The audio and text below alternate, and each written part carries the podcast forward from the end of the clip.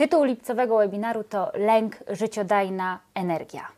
Legenda organizatorów mówi, że właśnie takim mianem nasz dzisiejszy gość określił lęk, przyjmując zaproszenie na dzisiejsze spotkanie.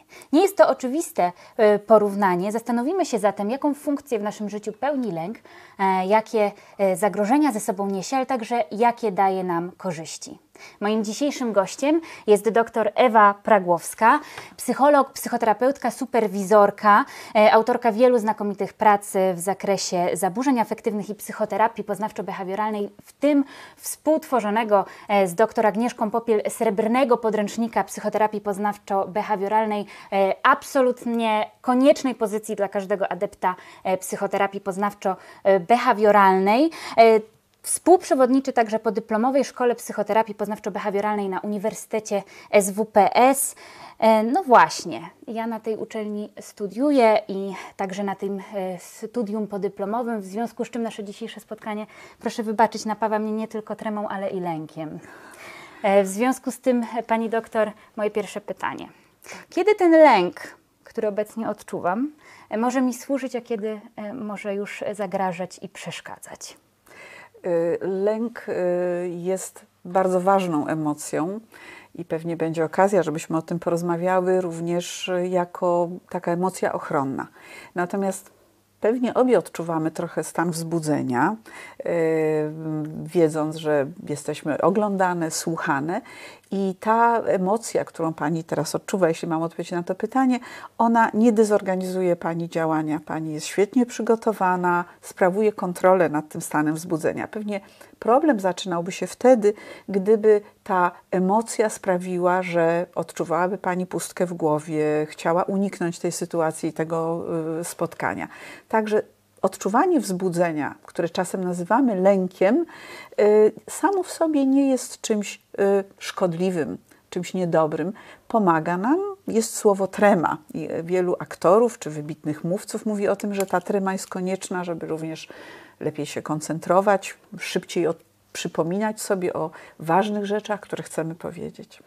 E, dla tych z Państwa, którzy są tutaj z nami po raz pierwszy, przypomnę, że po prawym ekranie, e, po prawej stronie ekranu znajdziecie Państwo okno czatu, w którym można zadawać pytania skierowane do naszej ekspertki. Proszę się nie, ba nie bać, nie lękać. Dziękujemy Państwu wszystkim za to, że nie uniknęliście tematu i przyszliście uczestniczyć e, w naszym dzisiejszym spotkaniu, nawet wirtualnie. Zatem zachęcam do zadawania pytań, które będziemy zadawać w trakcie trwania webinaru. W międzyczasie zapytam, mówiła Pani lęk, stres, wzbudzenie, trema. E, czym się różni strach od lęku? E, to jest taki podział e, na, na, na dwie, wydawałoby się, różne emocje. Mówię, wydawałoby się, ponieważ dawno, dawno temu bardzo zwracano uwagę na takie rozróżnienie strachu i lęku. I w tej chwili strachem nazwalibyśmy emocje, stan wzbudzenia autonomicznego układu nerwowego w sytuacji tu i teraz, kiedy zagrożenie jest dość realne. Ja pomijam y, uwolnionego z klatki tygrysa, bardzo dużego groźnego pająka, y, czy osobę, która zbliża się do nas z nożem i nie, nie jest to zachowanie przyjazne. Wtedy nazywamy to wzbudzenie, które nas mobilizuje do działania, y, strachem. Lękiem nazywamy stan wzbudzenia, który często dotyczy sytuacji przewidywanej i wyobrażeniowej lub sytuacji, które dla innych osób nie są lękorodne, ale my nadajemy im znaczenie, nasze własne, y, jako sytuacjom lękorodnym. Nie każdy boi się występować przed trzystoma osobami, czy zaśpiewać, zatańczyć, ale są osoby, które nigdy tego nie zrobią. Czyli y, lęk dotyczy sytuacji często przewidywanych, lub bardzo subiektywnie przez daną osobę spostrzeganych jako zagrażających i nie jest to podzielane przez inne osoby. Strach dotyczy raczej sytuacji tu i teraz, na którą większość osób, no dobrze by było, żeby zareagowała strachem, taką emocją, która wysyła sygnał, również y, jest postrzegana jako zagrażająca i musimy podjąć jakieś działania w niej, żeby uniknąć zagrożenia życia, czy okaleczenia, czy czegoś niebezpiecznego. Mówi Pani o tym, że niektóre sytuacje, które mogą być lękorodne, przez inne osoby nie są postrzegane w ten sam sposób. Od czego to zależy, że nadajemy takie, a nie inne znaczenie pewnego rodzaju sytuacjom? Sytuacją. O, to jest ważne pytanie i pytanie, na które no, trzeba by odpowiedzieć, że to wszystko zależy. Zależy od doświadczenia osoby, od kontekstu, w jakim dana sytuacja, którą osoba spostrzega jako dla niej lękorodną, e, jest. E, my w terapii poznawczo-behawioralnej mówimy, że my nadajemy znaczenia mhm. i czasem nadajemy znaczenie sytuacji, która dla nas subiektywnie jest sytuacją trudną, niekomfortową, wywołującą właśnie taki stan lęku. Przykładem jest lęk przed pająkami. My szczęśliwie mhm. żyjemy w klimacie, w którym y, pająki żyją sobie w różnych piwnicach, y, czasem odwiedzą nasze mieszkania, ale one, one nie są zagrażające. Niemniej dla niektórych osób pająki żyjące w Polsce są bardzo zagrażające, ponieważ takie nadają znaczenie. Być może, bo pani zadała pytanie, dlaczego? Z powodu ich doświadczenia, wyobrażeń, jakie mają na ten temat, y, opowiadania, które usłyszały, jak były dziećmi, y, czy innych wydarzeń, które sprawiły, że nadają takie znaczenie temu zwierzątku, które no, odwiedziło ich mieszkanie. Mamy pierwsze pytanie od uczestnika. E, uczestniczka pyta, jak radzić sobie z wysoką lękowością. Czy jest w ogóle coś takiego jak wysoki poziom, niski poziom lęku, który charakteryzuje poszczególne osoby? Osoby. E, lękowość e, łączymy z taką cechą, którą przynosimy na świat. Związana jest ona z cechami temperamentu. I takie osoby nazywamy osobami wysoko reaktywnymi. I ta wysoka reaktywność, czyli szybkie reagowanie na bodźce, na które inni nie reagują tak szybko również siła, z jaką reagujemy, bywa czasem większa niż u innych osób. I te osoby są bardziej predysponowane do takiego wzbudzenia, które y, doświadczają i nazywają jako lęk w sytuacjach, które u innych osób takich emocji nie, y, nie wywołują. Czyli na to pytanie byśmy odpowiedziały, że jest to cecha indywidualna. Ja bym chciała powiedzieć, że ona nie jest ani dobra, ani zła. Taka jest daje dużo możliwości również widzenia rzeczy, których inni nie widzą, być może trochę innej gamy odczuć. E, może być bardzo twórcza również. Natomiast problemem jest wtedy, kiedy łączy się e, z pewnymi określonymi sytuacjami e, i sprawia, że no, zaczynamy ich unikać. Wpływa to na nasze życie. Także sama w sobie taka lękowość nie, nie jest niczym, co no, wymaga interwencji psychologa, choć nie wiem, czy za tym pytaniem nie kryje się jak, jak, jakaś konkretna sytuacja, którą osoba zadająca pytanie ma na myśli, że na przykład boi się ludzi bardziej, albo wychodzenia z domu, albo nawiązywania relacji z osobami, których nie zna. No to pięknie Pani wprowadziła kolejne pytanie. W takim razie, jakie mamy rodzaje zaburzeń lękowych? To nie jest jedno jedna jednostka, której e, skłania, do której te wszystkie lęki wchodzą. Możemy ją podzielić na pewne rodzaje zaburzeń, z którymi ludzie zmagają się tak. na co dzień. Żeby y, no, może nie zanudzić Państwa wymienianiem wszystkich typów, ale no, powiedzmy o tych najważniejszych. E, rozróżniamy różne rodzaje lęku. To, jaki jest to lęk, zależy od tego, mm, co go wywołuje tak jak powiedziałam na początku naszej rozmowy, znaczenie, jakie nadajemy różnym sytuacjom czy bodźcom. I no może zacznijmy od lęku, który nazywa się takim lękiem uogólnionym. To są osoby, które yy, hołdują temu, co się mówi, że trzeba wszystko przewidzieć i martwią się trochę na zapas. Tak bardzo się martwią, że aż przestaje to być konstruktywne. Otoczenie często jest tym zmęczone i mówi: Ty się wszystkim zamartwiasz. I te osoby martwią się tym, że się martwią, a nie bardzo mogą przestać się martwić. W skrócie, tak byśmy nazwali y, to zaburzenie lękiem uogólnionym, należy dodać, że wszystkie typy lęku, o jakich będę mówiła, wiążą się ze stanem wzbudzenia autonomicznego układu nerwowego i są doświadczane jako niemiłe. O, mamy takie zaburzenie lękowe, które nazywa się zaburzeniem obsesyjno-kompulsyjnym. To jest zaburzenie, w którym mamy myśli, mm, często uważamy, że te myśli, y, znaczy te myśli sprawiają, że wykonujemy różne czynności. Na przykład y, musimy coś sprawdzać wielokrotnie i ciągle mamy wątpliwości, ale bo mamy myśli, takie nazywamy je obsesyjne, ponieważ one trochę wymykają się spod kontroli naszej. My nie chcemy myśleć o nich, jak na przykład, że komuś zrobimy krzywdę, albo że brzydkie słowa przychodzą nam do głowy.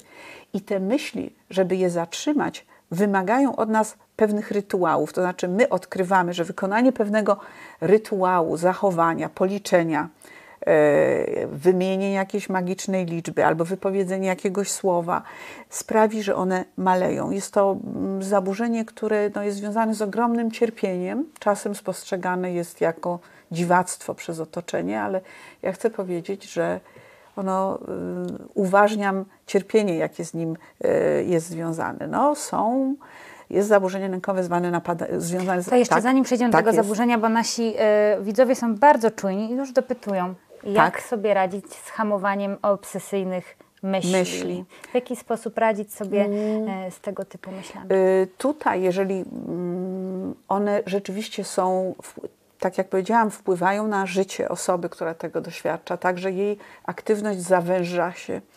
W zasadzie w takiej skrajnej formie można powiedzieć, że to są osoby, które żyją tymi rytuałami, nie mogą wyjść z domu, bo wielokrotnie sprawdzają, e, czy drzwi są zamknięte, czy wracają, czy y, wykonują ruchowe rytuały, które są widoczne dla otoczenia, co sprawia, że te osoby no, wycofują się z życia, to bym powiedziała, że warto skorzystać z pomocy psychoterapeuty, bo ja nie chcę uniknąć odpowiedzi na to pytanie, Oczywiście. ale mm, przy pomocy innej osoby możemy próbować. Y, y, punkt pierwszy, dowiedzieć się o tym zaburzeniu, czyli taka edukacja, że to nie jest nic groźnego samo w sobie, że to są myśli i że kiedy nie wykonamy tego rytuału, to ten lęk i napięcie i tak opadnie to jest uroda lęku, o czym może jeszcze będzie okazja powiedzieć, że dobrze jest stworzyć pewien taki plan, e, który ułatwi nam e, zmniejszanie liczby tych rytuałów. Jak również są sposoby zastępowania myśli, które są takie obsesyjne, natrętne, e, trochę innym stanem umysłu na przykład technikami, być może nasi tutaj rozmówcy wiedzą, taką dosyć teraz powszechnie znaną, jak na przykład uważność, mindfulness czy medytacja. Jednym słowem, uwolnienia trochę mentalnego od tej natrętnej myśli, tak żeby osłabić e, połączenie między myślą a koniecznością wykonania tego rytuału oddzielić to, dlatego że my mamy na to wpływ, ale samemu czasem jest dość trudne e, zaplanowanie takiej serii ćwiczeń i ekspozycji z powstrzymaniem tej reakcji rytualnej. Dobrze, jak to jest ktoś, profesjonalista mhm. obok nas, e, po to, żeby no, czuć również się bezpiecznie w sytuacji, która dla osoby, która chce się pozbyć tych rytuałów, to jest bardzo trudna sytuacja, bardzo lękorodna kiedy ona nie może wykonać tego rytuału i spodziewa się, że to będzie miało złe konsekwencje. E, Marek dzieli się taką refleksją, że w Polsce jest mało wiedzy na temat lęków, że ludzie nie rozumieją osób zmagających się z tymi e, zaburzeniami. Ja mam takie pytanie, czy to jest tak, że faktycznie zaburzenie lękowe automatycznie wyklucza nas z życia społecznego, zawodowego? Mhm. Czy to jest tak, że wiele osób, które spotykamy w swoim codziennym życiu, funkcjonują z tym wysokim poziomem lęku, a my no, widzimy jakieś pojedyncze przesłanki, pojedyncze objawy tego, że taka osoba może czegoś takiego doświadczać. Mhm. Jak wówczas możemy wesprzeć takie wesprzeć. osoby? Ja, ja, może odniosę się, bo to jest bardzo ważne stwierdzenie mm, pana Marka że wiedza na temat zaburzeń lękowych nie jest taka powszechna, mimo że zaburzenia lękowe y, w ocenie WHO są na pierwszym miejscu w tak zwanym współczesnych czasach. Kiedyś to była depresja, teraz jest lęk i zaburzenia snu. Lęk y, daje ogromny dyskomfort i czasem osoby, które doświadczają tego lęku związanego, ja jeszcze raz powiem, jestem terapeutą poznawczo-behawioralnym, z tym, że tak, a nie inaczej spostrzegają jakąś sytuację, która dla innych nie jest lękorodna, słyszą, to jest nerwica, to nic nie jest tylko nerwica. Dostają dwa sprzeczne komunikaty, yy, bo tak kiedyś lękowe zaburzenia za nerwicą. I bez wątpienia yy, wiedza na temat lęku yy, byłaby potrzebna i edukacja, że jest to emocja, przypisana nam, dana nam, tak naprawdę ma nam służyć, a nie przeszkadzać. I to, co Pani zwróciła uwagę, że osoby z lękiem wkładają często bardzo dużo energii, żeby ten lęk opanować. I to wpływa na ich życie. Nie żyją pełnią swoich możliwości, e, nie korzystają z zasobów, jakie mają, e, ponieważ są skupione na tym, żeby otoczenie nie zauważyło tego, jak bardzo jest to dla nich trudne. Ja, ja chcę powiedzieć, że osoby, które doświadczają lęku, jeśli nas słuchają, to wiedzą, o czym my mówimy. Często otoczenie mówi: wrócę do pająka, czego ty chcesz? Przecież to jest, no, no, nie, nie, nie, nie rób problemu z niczego, podczas kiedy no ja znam pacjentkę, która planowała sprzedaż domu z powodu winorośli i pająków, lub osoby, które nie korzystają z wyjazdów do atrakcyjnego kraju, bo ten lęk im to y, utrudnia. I wiele osób doświadczających lęku uważa, że coś z nimi jest nie tak, w związku z tym wkładają dużo energii, żeby ukryć to przed otoczeniem. E, tak bym powiedziała, więcej wiedzy o lęku i wyrozumiałości dla osób, które o tym chcą w ogóle mówić, bo to jest pierwszy krok, kiedy my komuś mówimy, że wiesz, ja się boję, boję się mm, podejść, zacząć rozmowę, boję się, że, że coś mi się złego staje. Wiesz, boję się, że ja, bo nie omówiliśmy wszystkich rodzajów jeszcze, ale program trwa. Zmierzamy do tego. Zmierzamy. Yy, boję się, że zachoruję. Wiesz, byłam u tylu lekarzy i oni mówią, że to hipochondria, a ja się dalej boję. No, apelu, a propos hipochondrii. Tak, o więcej takiej empatii wobec osób, które mają lęk. A propos hipochondrii jest pytanie o hipochondrię właśnie. Jakie są objawy, początkowe objawy hipochondrii. Tak ujmuje to nasz słuchacz. Czy da się jej zapobiec, czy da się zapobiec rozwojowi tej hipochondrii u takiej osoby, która ma ku niej tendencję, nie wiem dokładnie, co miał na myśli mhm. autor, jeżeli może doprecyzować, to zachęcamy, e, ale zastanawiam mnie, co wówczas, kiedy faktycznie cierpimy fizycznie, różne dolegliwości nam się zdarzają, a jednocześnie pojawia się ta bardzo duża, silna, lękowa myśl, czy to mhm. choroba, czy tu mhm. jeszcze, czy nie zachoruję, czy nie stanie mi się coś strasznego. Strasznego. To znów y, powiem, że jeżeli to wpływa na życie i wydajemy dużo pieniędzy lub spędzamy bardzo dużo czasu, y, zamiast no, zająć się naszą, naszym życiem i aktywnością, kolejnymi badaniami, to rzeczywiście warto zadać sobie i słyszymy kolejny raz: nic pani nie jest, nic pani nie jest, pani jest zdrowa, to tylko nerwica czy nie jest to przypadkiem taki nadmierny lęk o zdrowie i trochę szukania dolegliwości, której nie znajdziemy. Hipochondria również y, jest taką lekcją o tym, że czasem musimy żyć z pewną dozą niepewności. Są osoby, które w ogóle nie zastanawiają się, czy są zdrowe, czy chore, a na przykład powinny korzystać z badań profilaktycznych. Czyli znów ja zacznę od tego, że pomocą jest y, wiedza na temat, że to jest nadmierny lęk przed tym, że małe znamie, czerwona plamka, przyspieszone bicie serca, bo jest to zaburzenie lękowe, więc objawy wegetatywne narastają, pojawiają się drętwienia, rąk, przyspieszone bicie serca, któremu towarzyszy no, czasem wzrost ciśnienia, trudności z jedzeniem, stany różne dotyczące pracy naszych jelit, że y, to, jest, to jest y, zaburzenie lękowe, ja go nie bagatelizuję, wymagające uwagi, pomocy. I znowu tutaj jest edukacja, y, przeformułowanie również sposobu patrzenia na własne ciało, zobaczenie, że część objawów my wywołujemy trochę sami, skupiając się nad pewnymi sygnałami z naszego ciała. I znowu profesjonalista na pewno pomoże przez to przejść. Mam też wrażenie, że coraz większa y, świadomość tego wśród także y, profesjonalistów lekarzy, którzy coraz częściej sugerują i odsyłają y, tak. do psychoterapeutów osoby, które nie mogą otrzymać diagnozy medycznej sensu mhm. stricte. Bardzo nam rozgorzała tutaj dyskusja na czacie. Pojawia się pytanie, jak próbować powstrzymać, zmniejszyć somatyczne objawy lęku. O tym jeszcze nie mówiłyśmy, mhm. ale faktycznie zdarza się tak, że czasami ten lęk odczuwamy e, w postaci jakiejś dolegliwości płynącej z ciała. Jak wówczas zdiagnozować, że to może być w jakiś sposób mhm. połączone z tym lękiem, skoro przecież mnie tylko boli brzuch tak. albo tylko mnie boli głowa? No, znów odwołam się do mojego ulubionego modelu teoretycznego, że dobrze jest sobie zadać pytanie, w jakiej sytuacji pojawił się y, ta dolegliwość, co ja wtedy sobie, jaka to była sytuacja, co ja sobie wtedy pomyślałam, jaką poczułam emocję.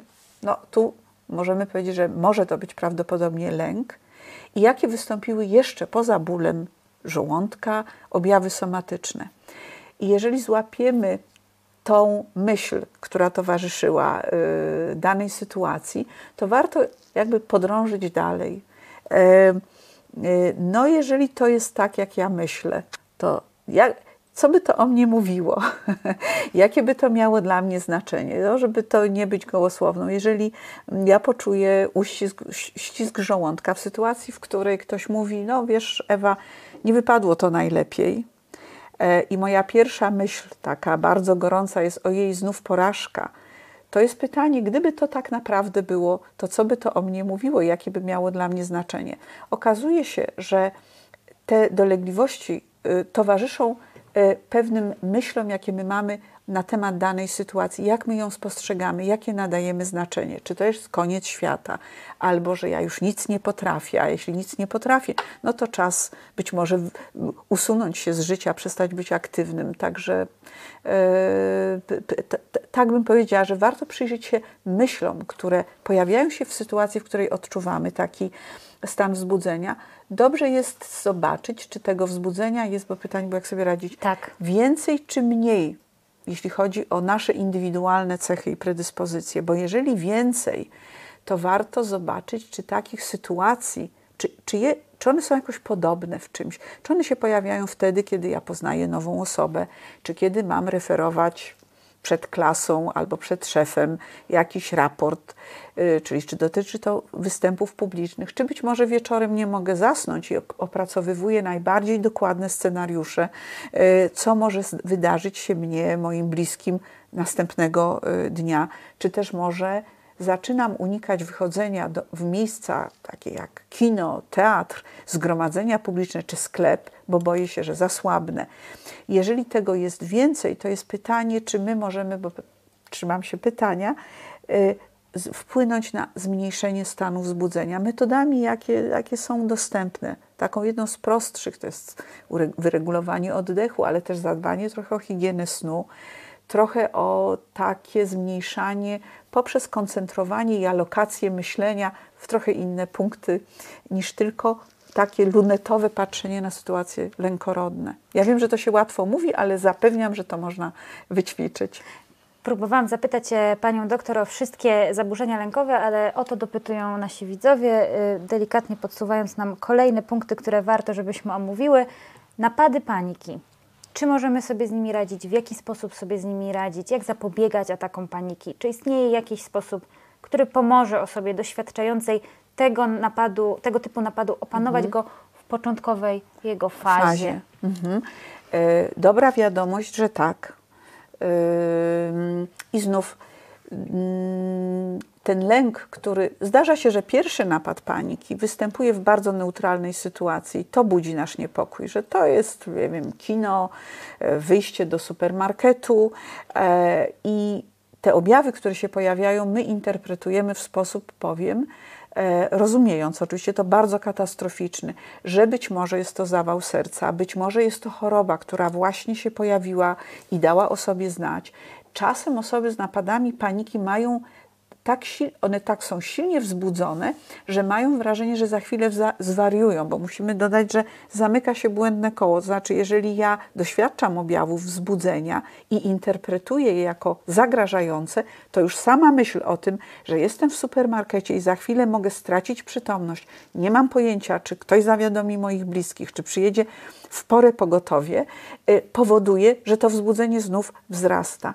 I w dużym skrócie, odpowiadając na to pytanie, ważna jest wiedza na temat tego, że te napady paniki i ta katastroficzna interpretacja objawów to jest e, nadawanie znaczenia im, że ten lęk, to pobudzenie mm, trwa w określoną, jakby e, e, określony czas i zazwyczaj nie przekracza od kilku do kilkunastu minut, dwunastu. To jest taka pułapka, jeżeli ktoś nas też tu ogląda, że wzięcie tabletki oznacza ojej, przeszło mi, czy przyjeżdża pogotowie, przeszło mi. Ale to nie tabletka i przyjazd pogotowia, po prostu lęk opadł, dlatego że on nie trwa tak jak sobie czasem wyobrażamy w nieskończoność. To się nigdy nie skończy, narasta, tak? y, prowadzi do zwariowania i utraty. Dlatego warto, punkt pierwszy, na to pytanie odpowiem, y, zapoznać się z objawami lęku. Osoby, które doświadczają paniki, spełniają, znaczy wypełniają wszystkie kryteria, które są wymienione. Można sprawdzić w internecie. Dwa, Mm, uwierzyć w to, że lęk nie trwa wiecznie i sam w sobie nie zabija. E, to jest przekonanie, że on zabija, ale lęk, my przynosimy go jako hard drive. Rodzimy się z umiejętnością odczuwania lęku i proszę sobie wyobrazić, co by było, gdybyśmy jej nie mieli. I dobrze jest również, e, tu znów zachęcam do skorzystania z pomocy profesjonalisty, i nie jest to bardzo skomplikowana, zajmująca wiele miesięcy terapia, wyeksponować się na ten lęk. To można różnymi sposobami. Przyspieszonym oddychaniem, wirowaniem na krześle, bieganiem po schodach. Doświadczamy bardzo podobnych objawów i warto dać im szansę wybrzmieć. To znaczy je przeżyć. Przeżyć. One opadną. I jeśli ktoś ich doświadcza i pada pytanie, y, jak, co sprawić, żeby one nie rozwinęły się, to bardzo przestrzegam przed rozwinięciem takich zachowań, my je nazywamy zabezpieczającymi podstawowym jest nie wychodzę. Nie wychodzę, nie chodzę. E, nie narażam się. Nie narażam się.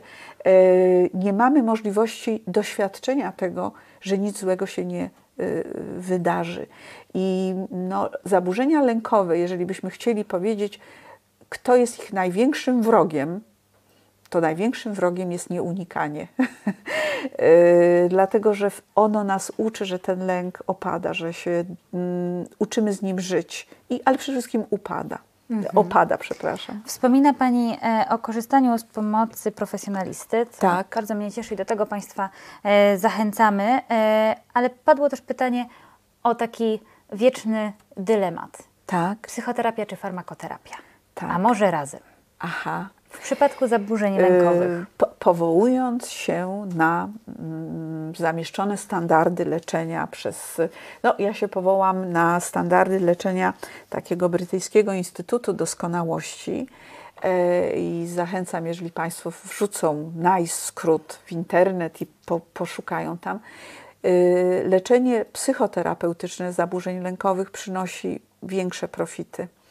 E, ja nie mam nic przeciwko lekom i są zaburzenia emocjonalne, gdzie farmakoterapia będzie leczeniem z wyboru, a psychoterapia będzie bardzo ważnym leczeniem wspomagającym. Natomiast zaburzenia lękowe są dosyć dobrze obadane w modalności poznawczo-behawioralnej i e, w związku z tym leki byśmy traktowali w leczeniu tych zaburzeń jako środki, jako właśnie te zachowania zabezpieczające.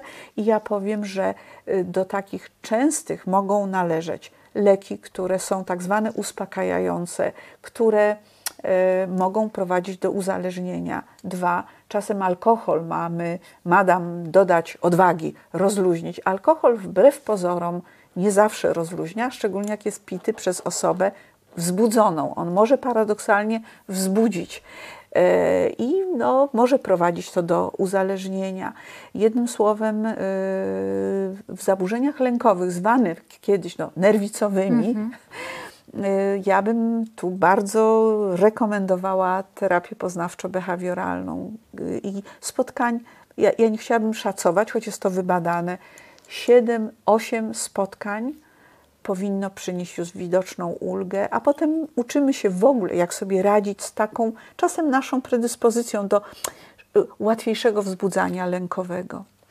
Padło kolejne pytanie, tak? myślę też o, o, taką działkę, w której pani doktor będzie miała dużo do powiedzenia i opowiedzenia.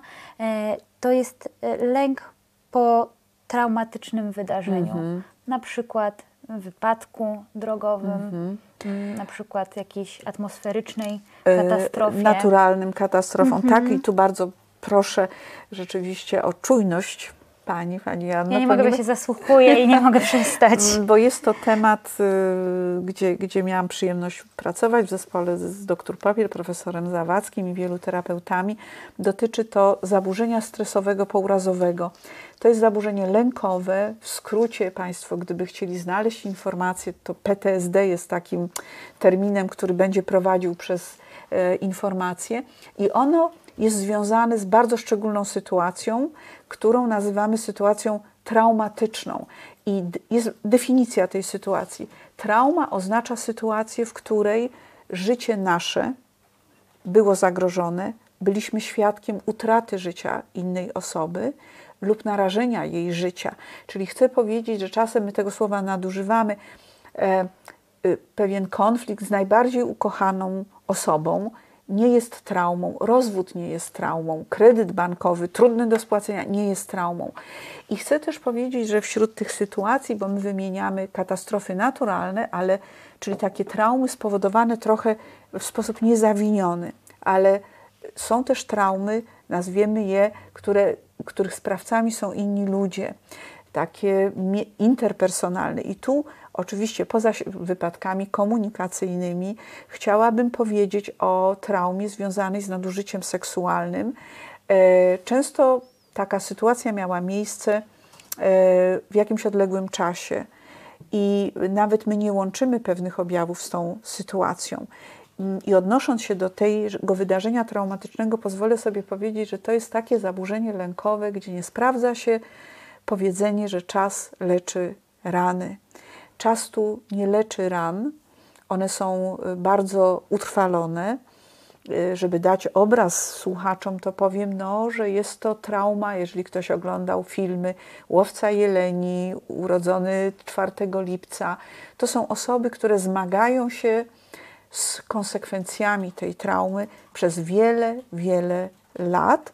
Y, dramat tych osób polega na tym, że otoczenie albo nie wie, o tym, że one tego wydarzenia doświadczyły, bo do tego temu towarzyszy wstyd, poczucie winy, odpowiedzialność nawet za to, co mi się wydarzyło, lub zapominają, lub y, otoczenie nie wie, nie rozumie, lub uważa, że było to tak dawno temu, że już dobrze by było, żebyś jakoś dała spokój, daj spokój.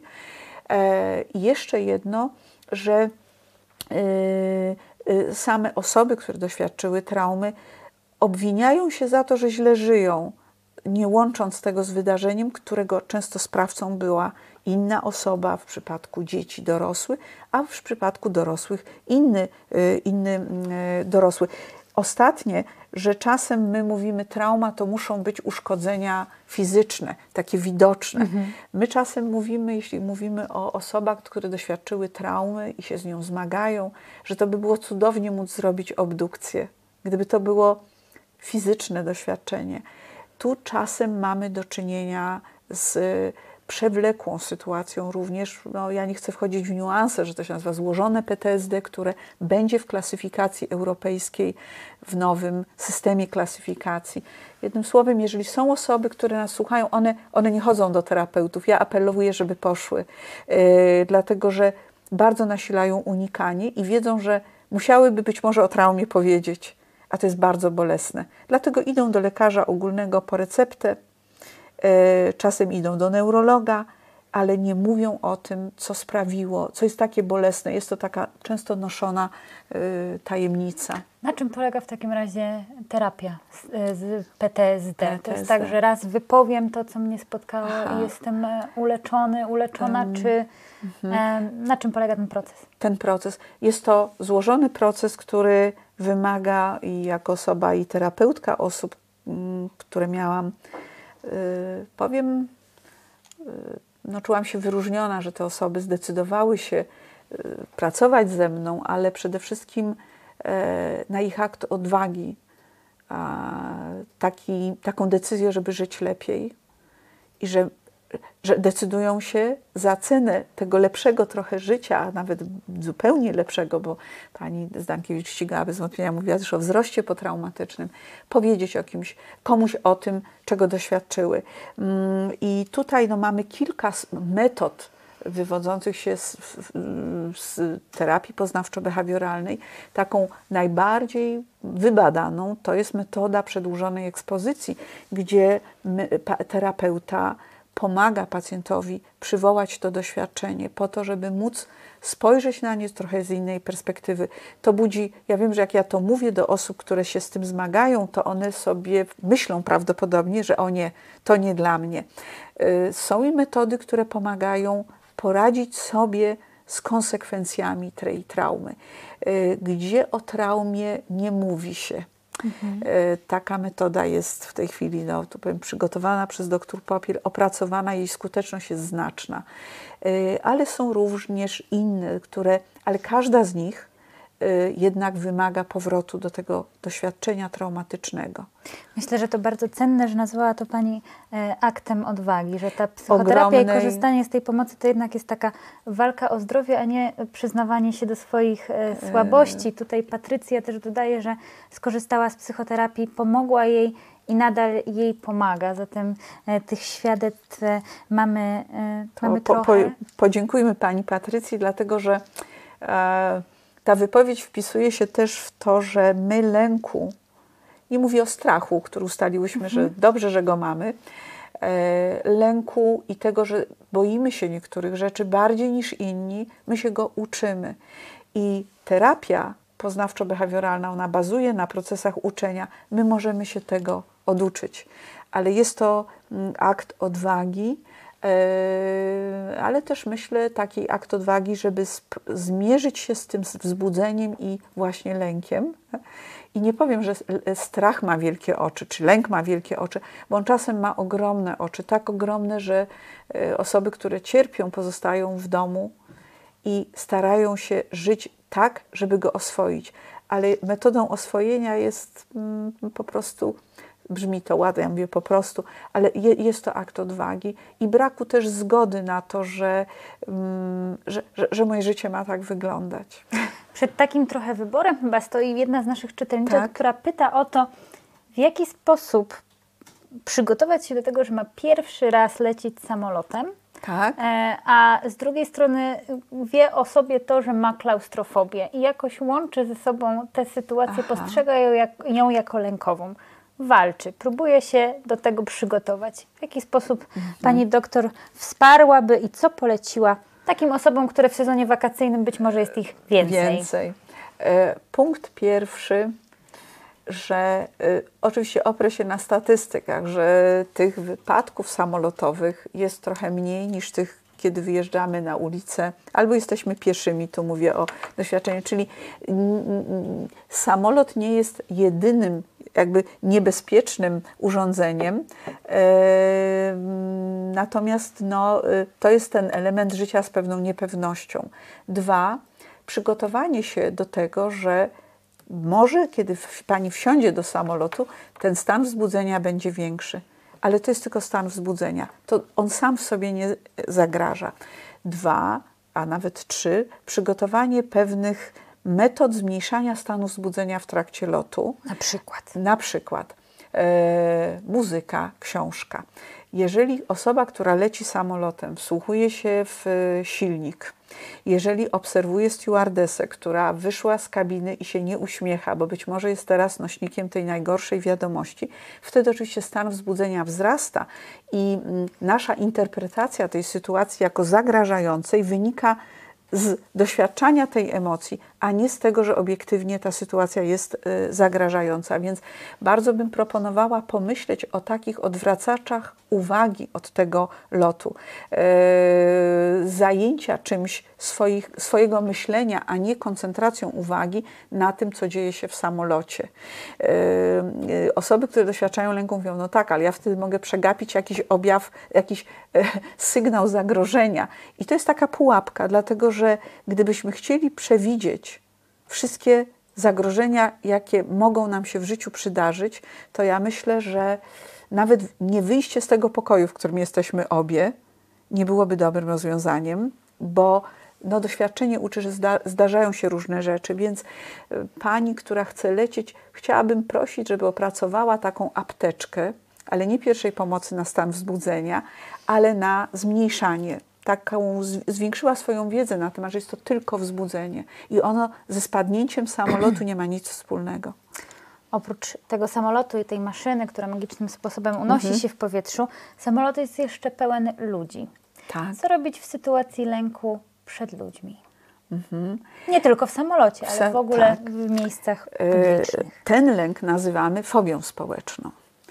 I on charakteryzuje się oczywiście stanem wzbudzenia, ale w kontakcie z innymi osobami. Tutaj możemy powiedzieć, że ten kontakt może dotyczyć bardzo małego grona osób y, i z tym sobie dajemy radę, ale może u niektórych osób dotyczyć większej liczby osób. Ja chciałabym przez to powiedzieć, że rozmiar audytorium, e, e, które nas na przykład słucha, nie ma tutaj e, czasem znaczenia. I ponieważ towarzyszy temu stan wzbudzenia, to znowu ro, troszkę rozróżniamy osoby, które w trakcie takiej ekspozycji spodziewają się, że będą wzbudzone i że otoczenie widzi te objawy, że się czerwienimy, że drżą nam ręce, że być może załamuje nam się głos i tak bardzo skupiają się na tych objawach, że, że żeby nie były one zauważone, że rzeczywiście to bardzo trudno jest e, mówić i skupiać się na tych objawach i myśleć o tym, że to one zostały zauważone przez widownię. Ja powiem tak, nie możemy mm, jednocześnie mówić alfabetu i liczyć automatycznie 1, 2 i ABC w związku z tym osoby, które odczuwają lęk i takie mają poczucie, że wypadają troszkę poniżej własnych możliwości, to są osoby, które skupiają się na tym, czy te objawy są zauważane przez innych, jak są oceniane.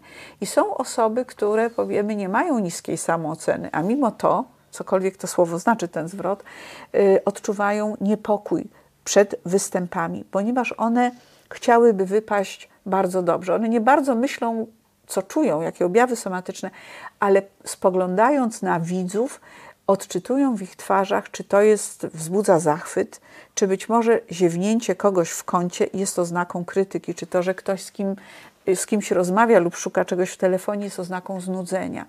Czyli e, znów wracamy do modelu ABC, zwanego tak mówimy w terapii, czyli A, jakie sytuacje, w których są inni ludzie, powodują, że odczuwam lęk i wzbudzenie i co ja sobie wtedy myślę i co ja wtedy robię. Dlatego, że najczęściej my wybieramy różnego typu zachowania, które wcale nie służą obniżeniu lęku paradoksalnie, choć nam się tak wydaje. I znów najpowszechniejszym jest, najbardziej takim stosowanym jest, że kiedy osoba doświadczająca lęku wobec innych osób ma zaproszenie na fantastyczną imprezę, powie: Dziękuję. Yy, może przygotować ciekawy wykład dla dziesięciu osób. Odpowie, nie bardzo dysponuje czasem. I po jakimś czasie takie propozycje nie padają. Nasze otoczenie też się wyucza. I wtedy, kiedy po roku niebywania nigdzie padnie propozycja, ale może byś jednak przyszła, y, no, no to, to, to budzi jeszcze większy lęk, ponieważ przestaliśmy ćwiczyć. Opanowanie lęku wymaga ćwiczenia i nie unikania. To jest najważniejsze. I nie unikania, ale kolejne pytanie brzmi, jak sobie radzić z lękiem, w którego źródła my nie potrafimy określić. To znaczy, mhm. mam taki stan wzbudzenia, zastanawiam się, jakie to sytuacje, mhm. jakie mhm. nadaje im znaczenie i nic. I nic. Y, tu muszę powiedzieć, że trudno mi jest przyjąć taką mm, koncepcję, ponieważ nasz mózg zawsze jest aktywny i działa.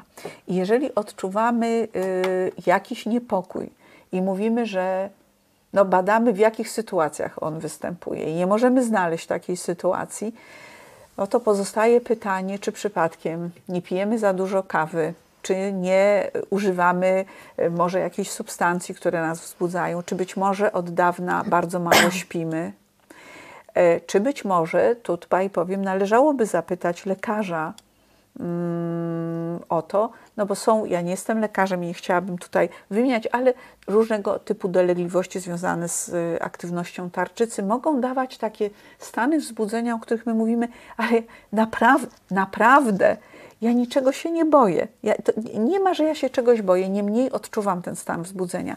Ale jeżeli jest to któryś z tych zaburzeń lękowych, ono zazwyczaj ma swój odpowiednik poznawczy.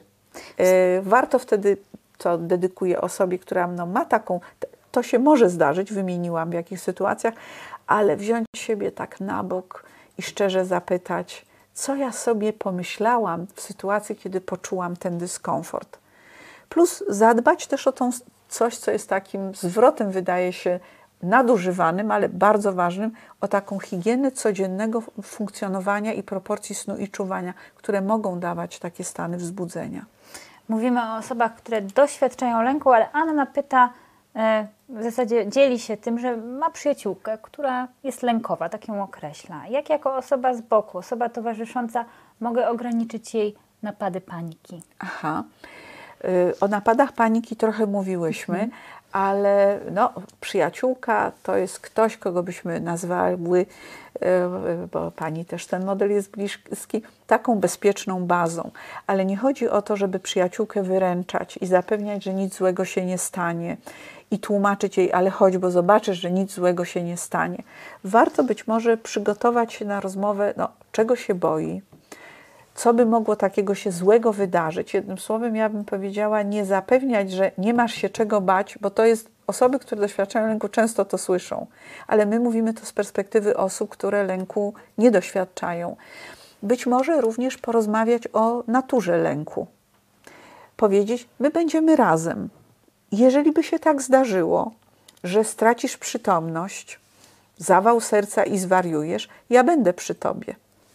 E, e, naszym celem jest, żeby przyjaciółka funkcjonowała bez nas, ale jeżeli chcemy, żeby się z tym skonfrontowała, żeby nie unikała, to dobrze jest stworzyć sytuację, w której bliska nam osoba skonfrontuje się z tym lękiem. Czasem wymaga to pewnej, my nazywamy to takiej hierarchii, znaczy nie wrzucania od razu kogoś, kto się boi pływać na głęboką wodę i pewnego oswajania, stopniowego, dobierania sytuacji, w które wywołują najmniejszy lęk, potem ten trochę większy, więc możemy być trochę terapeutami dla naszych przyjaciółek i osób bliskich. To tak robimy wychowując dzieci na przykład, że no, oswajamy je z różnymi trudnymi sytuacjami. Ale gdyby to narastało, również proponuję kontakt z terapeutą. I również można być wsparciem w podjęciu takiego działania. Można być wsparciem, y, można potem razem ćwiczyć z przyjaciółką pewne sytuacje, być takim koterapeutą. I tutaj terapeuta poznawczo-behawioralny może nawet powiedzieć, jak, jak, jak my mamy się zachowywać i w czym pomóc, y, żeby takim koterapeutą trochę być. Milena dopytuje, jak sobie w takim razie radzić z lękiem przed sytuacjami, których nie unikniemy i wiemy o tym, że ich nie unikniemy. Na przykład starość, śmierć, strata bliskich osób. Do mhm. jednego e, z takich e, lęków też teraz dołączyło zmiany klimatu. Mm -hmm. To jest bardzo trudne pytanie, dlatego że trudno jest zanegować fakt, że się starzejemy i nie chciałabym płoszyć dziś Państwa newsem dnia umrzemy. I to jest, znów wracamy do pewnej filozofii życia, że my żyjemy, my czasem sobie nie zdajemy sprawy, z jaką dużą dozą niepewności my żyjemy. No, gdyby się nad tym zastanowić, to nie powinniśmy rano wstawać z łóżka, bo może nam się bardzo wiele rzeczy wydarzyć. Ale podejmujemy aktywność. I niektórzy mówią, a ja w ogóle o tym nie myślę. Więc jeżeli boimy się starości, to dobrze zadać sobie też pytanie, czego ja się boję w tej starości, nie zawsze możemy pewne zmniejszyć ryzyko, ale czy warto jest tracić energię na zastanawianie się nad tym, y, wiedząc, że to jest nieuchronne? No, chyba, że ktoś postanowi swoje życie zamknąć, kiedy jest bardzo młody, ale wtedy tracimy bardzo dużo y, też z tego życia. I też zachęcam do porozmawiania z osobami, które na przykład, jeśli ktoś się boi starości, czy one tak samo spostrzegają starość? Bo nie jest to prawda. To jest też prawda o zaburzeniach lękowych, ale i o życiu, że nie jest prawdą, że wszyscy ludzie podzielają naszą filozofię życia, nasze smutki na temat życia y, i nasze lęki dotyczące życia i zmian klimatycznych. No one są. Wierzmy, że ludzkość coś wymyśli, mm, mówi się o Marsie, ale nie, nie zawsze to, co nam się wydaje, że będzie dla nas groźne. Ja dam przykład na przykład rozwodu. Y, wiele osób mówi, ja żyję nie tak, jakbym chciała, ale boję się konsekwencji. Jeśli zrobię coś, czego nigdy nie robiłem, nie robiłam, jak to będzie. Że warto pomyśleć o rzeczach, które być może będę mogła robić. Mhm. I nie wszystko, co zmienia się, my lubimy w życiu mieć taką pewność, że każda decyzja zakończy się sukcesem albo czymś, my mówimy, pozytywnym. Y, w tym czymś, co się nazywa negatywne, a każde, dla każdego znaczy to często co innego, mhm. Y, jest zawarta możliwość rozwoju też. To nie, są, to nie są truizmy. Nie chciałabym, żeby to, co mówię, brzmiało jak, jak truizm. No, ja, ja w to wierzę. Jedno z ostatnich pytań, które zadamy już dzisiaj, więc Szanowni Państwo, jeżeli coś jeszcze e, w Państwu, jakaś, jakieś ziarno niepewności jest, to ostatnia chwila, żeby zadać pytania. E, pytanie od e, słuchaczki. Czy lęk zawsze towarzyszy każdej depresji i jest jej nierozłącznym elementem? Mhm. To jest pytanie ważne. Staramy się, robią to psychiatrzy, robią to terapeuci, rozróżnić te dwie emocje. Emocje depresji, prosiłabym, żeby nie mylić tego ze smutkiem. Smutek jest podobnie jak lęk wpisany. To jest ważna emocja, czasem się posmucić, ale depresja jest to zespół objawów. I depresji towarzyszy często stan wzbudzenia, który jest w ogóle niezauważalny przez otoczenie. Bo I osoba zamiera w aktywności ta, która doświadcza depresji i odczuwa ten stan wzbudzenia i lęk. On jest bardzo typowy, znaczy on nie jest takim zaburzeniem lękowym, o jakim sobie tu mówiliśmy, ale w depresji osoba, która leży, również doświadcza stanu pobudzenia i wzbudzenia, ale może być odwrotnie, że osoba, która doświadcza lęku, na przykład zaburzenia stresowego pourazowego, które, jak mówiłam, jest zaburzeniem lękowym, doświadcza też depresji i smutku, bo nagle okazało się, że życie yy, no, bardzo było dla niej raniące że już nie może ufać innym, tak jak, do tej, jak ufała przed wydarzeniem traumatycznym. I wtedy pojawia się smutek, czyli nie chciałabym, y, znaczy zamieniać się tu w takiego diagnostę, ale dla terapeuty to jest dosyć istotne pytanie, to, które pani zadała, jakby o to, czy bardziej najpierw był smutek, i on doprowadził do takiego stanu też również wzmożonego niepokoju. Czy najpierw był lęk, ale on związany na przykład z PTSD albo z zamartwianiem. Bardzo często osoby mają obniżony nastrój. Osoby z fobią społeczną również pojawiają się um, objawy depresji. Jeszcze raz powiem, nie smutku, ale depresji. Nie śpią, nie jedzą, tracą sens życia, mają ograniczoną aktywność, nie odczuwają przyjemności z takich codziennych rzeczy, z które E, które kiedyś napawały ich takim dobrym nastrojem. Także e, to, to, to jest bardzo ważne pytanie i też wierzę, że profesjonalista e, no, będzie umiał ocenić, gdzie przyłożyć punkt ciężkości. I to, to, to pani wskaże, co jest ważne, czy najpierw smutek, czy najpierw ten lęk, ale mogą współwystępować bez wątpienia. Wspominała już Pani odrobinę o tym, ale myślę, że warto, żebyśmy ten wątek poruszyły raz jeszcze. Lęk, a używki. W jaki sposób te czynniki ze sobą korelują, czy korelują? Tak, korelują. E, one korelują e, w taki sposób, że używki albo substancje psychoaktywne mogą być, e, sięg możemy sięgać po nie, żeby zmniejszyć stan wzbudzenia, poprawić sobie nastrój. Ja powiem na frasunek dobry trunek, mówi polskie e, przysłowie, i niektórzy uważają, że jest to prawda. I problem jest wtedy, kiedy używki stymulują. Ja tu myślę, powiem o marihuanie, i zdarzyło mi się w mojej praktyce mieć kilku młodych pacjentów z napadami paniki, odwiedzającymi oddziały e, szpitalne, wzywających pogotowie. I dla nich odkryciem było to, co no, szczerze mi powiedzieli, że pierwsze napady paniki były związane z, właśnie z marihuaną. I może też być tak, że próba, yy, która jest cenna, odstawienia używek powoduje wzrost niepokoju. Yy, jak Państwo wiedzą, ja nie chcę tu siać na, pod koniec tymi mądrościami, że klin klinem, że czasem objawy poalkoholowe, które dają taki stan pobudzenia, no one się redukują po napiciu kolejnym. E, czy podobnie może być z substancjami psychoaktywnymi. Także e, rzeczywiście substancje psychoaktywne i zaburzenia lękowe i nastroju, w ogóle regulacji emocji, ona jest trochę żeby nie powiedzieć bardzo czasem upośledzona, zmieniona i mm, proszę też to brać pod uwagę. I podjąć próbę wtedy uporania się z takim uzależnieniem lub sięganiem po substancje, które mają pomóc mi lepiej żyć, bo to nie jest prawda, że one pomogą lepiej żyć. Szanowni Państwo, na sam koniec chciałabym poprosić pani dok Panią doktor o to, o to, aby pokazała y, najnowszą y, publikację, jaką popełniła we współautorstwie. Współautorstwie, tak. E, Dziękuję za możliwość. specjalistami. My również e, e, polecamy zwłaszcza e, osobisty niezbędnik. E, jakby Pani doktor o nim chwilę. Tak. Y ta książka i publikacja, ona y, to jest taki program profilaktyki działania po przeżyciu i doświadczeniu sytuacji traumatycznej, ale myślę również sytuacji, która bardzo nas wzbudza i obciąża, stresuje, bo no, słowo stres jest takim też często używanym słowem. I tutaj są różne sposoby radzenia sobie ze wzbudzeniem, e, właśnie szukania tych myśli, które sprawiają, że sytuacje dla innych neutralne dla nas są lękorodne. Natomiast no, tutaj jest wiedza w tej innej, tej grubszej książce o tym, czym jest PTSD, jakie daje konsekwencje i y, podjęliśmy próbę działania profilaktyki.